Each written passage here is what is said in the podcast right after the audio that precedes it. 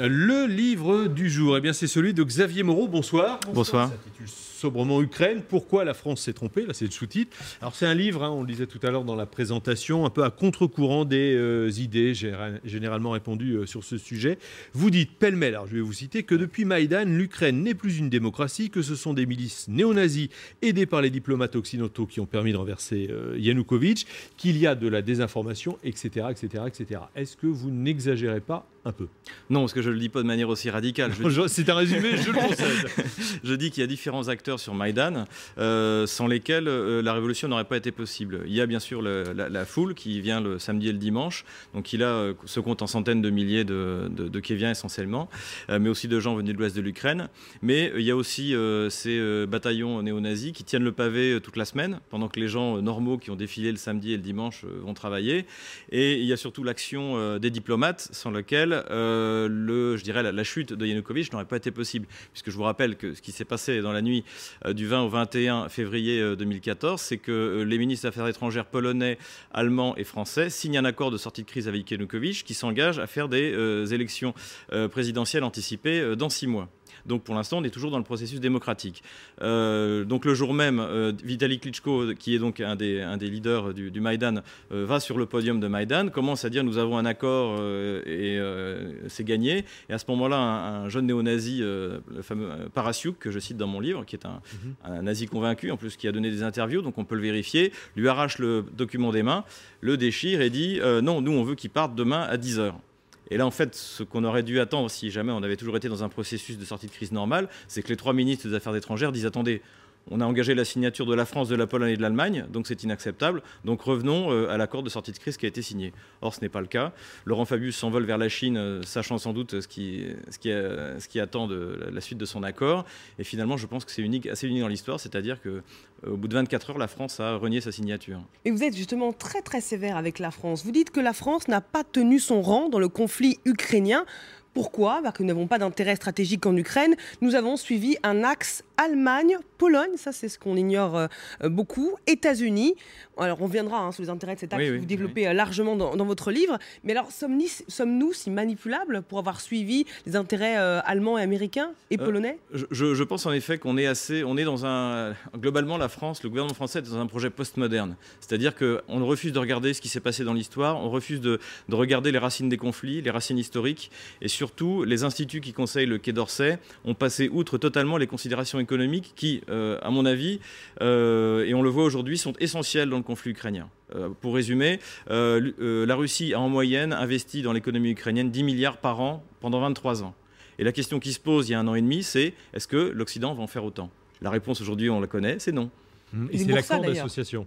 Et c'est l'accord d'association entre l'Ukraine et l'Union européenne. Et ça, dites-vous, c'est la goutte d'eau euh, qui fait déborder le vase russe, euh, si l'on peut dire. D'un seul coup, on se met à se dire, on, dit, ça y est, les Ukrainiens regardent tous vers euh, l'Europe. Ils veulent l'Europe, ils ne veulent plus la Russie. Erreur d'analyse. Erreur d'analyse, d'autant plus que l'accord d'association, au moins aux Ukrainiens quand même, l'accord d'association, il n'y a aucune ligne sur un régime sans visa ça, n'existe pas.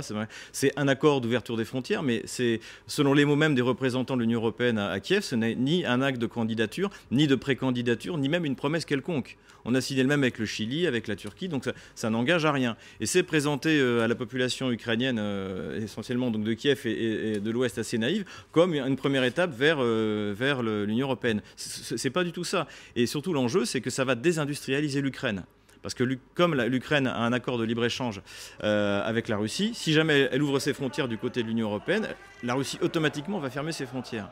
Mais pourtant, la Russie dit bon, asseyons-nous à une table, on va négocier à trois, puisqu'après tout, ce pas les mêmes produits. L'Ukraine exporte vers la Russie euh, euh, des, des, systèmes des, systèmes d'armement, de, l'industrie, de, du secteur secondaire, alors qu'elle importe plutôt des choses plutôt de, luxe du côté de, du côté de mais pas seulement, du côté occidental. Donc il y avait moyen de se réunir à trois euh, entre l'Union européenne, la Russie euh, et, l'Ukraine et de se mettre d'accord. Et ça, c'est refusé par euh, José Manuel Barroso le dimanche. Parce que, et ça c'est mon analyse, le but c'est de désindustrialiser l'Ukraine parce que désindustrialisation égale dérussification. C'est exactement ce qui s'est passé dans les pays baltes. Pour empêcher la partie russe d'avoir un poids économique trop important, on ferme les usines.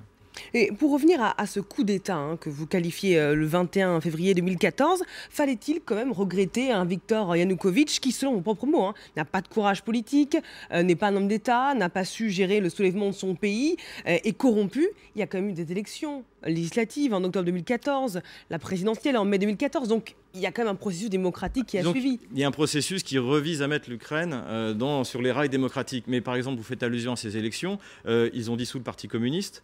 Euh, il était impossible pour les partis, on va dire, russophones ou pro-russophones de faire campagne à Lvov. Ils vont se faire massacrer par les bataillons euh, de représailles. Euh, donc il n'y a pas de liberté de circulation. Euh, d'ailleurs, ça se voit dans la participation de l'élection législative auquel vous faites allusion. Dans des villes comme Mariupol ou Slaviansk, qui ont été soi-disant libérées par les forces de Kiev, la participation c'est 20%. Et sur ces 20%, on vote pour les partis russophones. Donc ça veut dire qu'il y a, la, fracture qui existait avant la chute de Yanukovych, elle existe toujours entre une Ukraine industrialisée et je dirais entre guillemets riche euh, de l'Est et du Sud, et une Ukraine, l'Ukraine centrale avec Kiev au milieu qui est l'Ukraine un peu internationale, et le reste de l'Ukraine qui est, euh, qui, est pauvre et qui a toujours été pauvre et qui le sera toujours. On, parlera du, conflit qui a toujours lieu dans l'Est du pays. Simplement un mot pour revenir à, Maïdan. Alors votre livre, hein, il faut dire, est, très complet parce qu'il y a aussi une partie historique. Hein. On remonte euh, au, fil, au fil des siècles pour avoir toutes, toutes les clés. Après, bon, on en pense ce qu'on en pense, mais enfin, bon, voilà, il est bien, bien fait, euh, bien documenté. Est-ce que les médias ont été manipulés ou bien est-ce que ce sont les médias qui ont manipulé l'opinion publique? Écoutez, moi, je, pense que.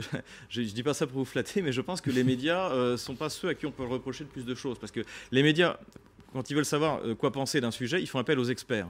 Et en revanche, les experts. Là, vous y allez, là. Et là, les experts. Vous des comptes. Bah, donc, l'IFRI ou la Fondation pour la recherche stratégique ont été exceptionnellement mauvais. Et je le prouve, c'est-à-dire qu'ils sortent des affirmations qui vont à l'encontre même de ce qu'ils pourraient lire dans la presse ukrainienne, pro-Maïdan. Mm. Euh, je prends l'exemple, par exemple, on est en juillet 2014, euh, donc un, des membres de la Fondation pour la recherche stratégique déclare ça y est, euh, l'affaire du Donbass s'est réglée, il n'y a plus que quelques bastions. Alors qu'au même moment, euh, le conseiller militaire de euh, Poroshenko, euh, devant caméra, dit c'est la catastrophe, nos troupes sont encerclées à la frontière ukrainienne. Il parle d'ailleurs pas de pas d'armée russe. Hein. Là, c'est les explications après par les agences de communication sont venues après, et, il est paniqué. Donc, s'il avait pris le soin d'écouter ce que disait le conseiller du président Poroshenko, il aurait su qu'en en, mi-juillet, les affaires, les affaires militaires sont pas du tout terminées, elles ne font que commencer. Alors, l'analyse que vous développez, qui est assez intéressante, notamment dans ce livre, c'est que vite, en fait, la France est prise en étau entre les intérêts américains et les intérêts russes, et que les États-Unis, à travers le conflit ukrainien, voulaient surtout éviter un axe Allemagne, France, Russie. Ah bah, c'est la grande peur, euh, c'est la grande peur, je dirais, des États-Unis, c'est-à-dire que c'est une, une, Europe puissance. Donc, euh, effectivement, moi, ce que je dis, c'est que euh, je reproche ni à la Pologne de vouloir revenir en mer Noire, ni à l'Allemagne de vouloir contrôler la Mitteleuropa, ni même aux États-Unis de vouloir contrôler l'Ukraine, puisque dans leur idéologie, ils pensent que si jamais ils contrôlent l'Ukraine, la Russie ne sera plus un empire et ne sera plus européenne. Ce qui est faux. Hein. ils se trompent, ils se totalement, mais ils le pensent. Et euh, je le reproche pas. Si j'étais américain, polonais ou allemand, j'aurais peut-être envie de faire ça. Moi, ce que je reproche, c'est en tant que Français, que diable sommes-nous allés faire dans cette galère? Et euh, j'aurais préféré qu'il y ait des accords de Paris plutôt que des accords de Minsk. Pour terminer en, 20 secondes, justement, ces accords de Minsk, est-ce qu'ils seront appliqués? Autrement dit, est-ce que la paix va revenir dans l'Est de l'Ukraine? Il y aura séparation, autonomie renforcée Vous voyez les choses Je pense une, une, autonomie renforcée, une fédéralisation générale. Je pense que, euh, je pense qu'en revanche, le Minsk ne servira à rien. Euh, je pense que, comme l'a dit Vladimir Poutine il n'y a pas longtemps, lorsqu'il veut parler des affaires européennes, il va à Washington et je pense qu'il va régler l'affaire ukrainienne directement avec celui que ça concerne, c'est-à-dire Barack Obama. Merci beaucoup, Xavier Moreau. Euh, Ukraine, pourquoi la France s'est trompée? Un livre, on le lisait, à contre-courant des idées généralement répandues sur le sujet. Merci d'être venu. Merci à vous.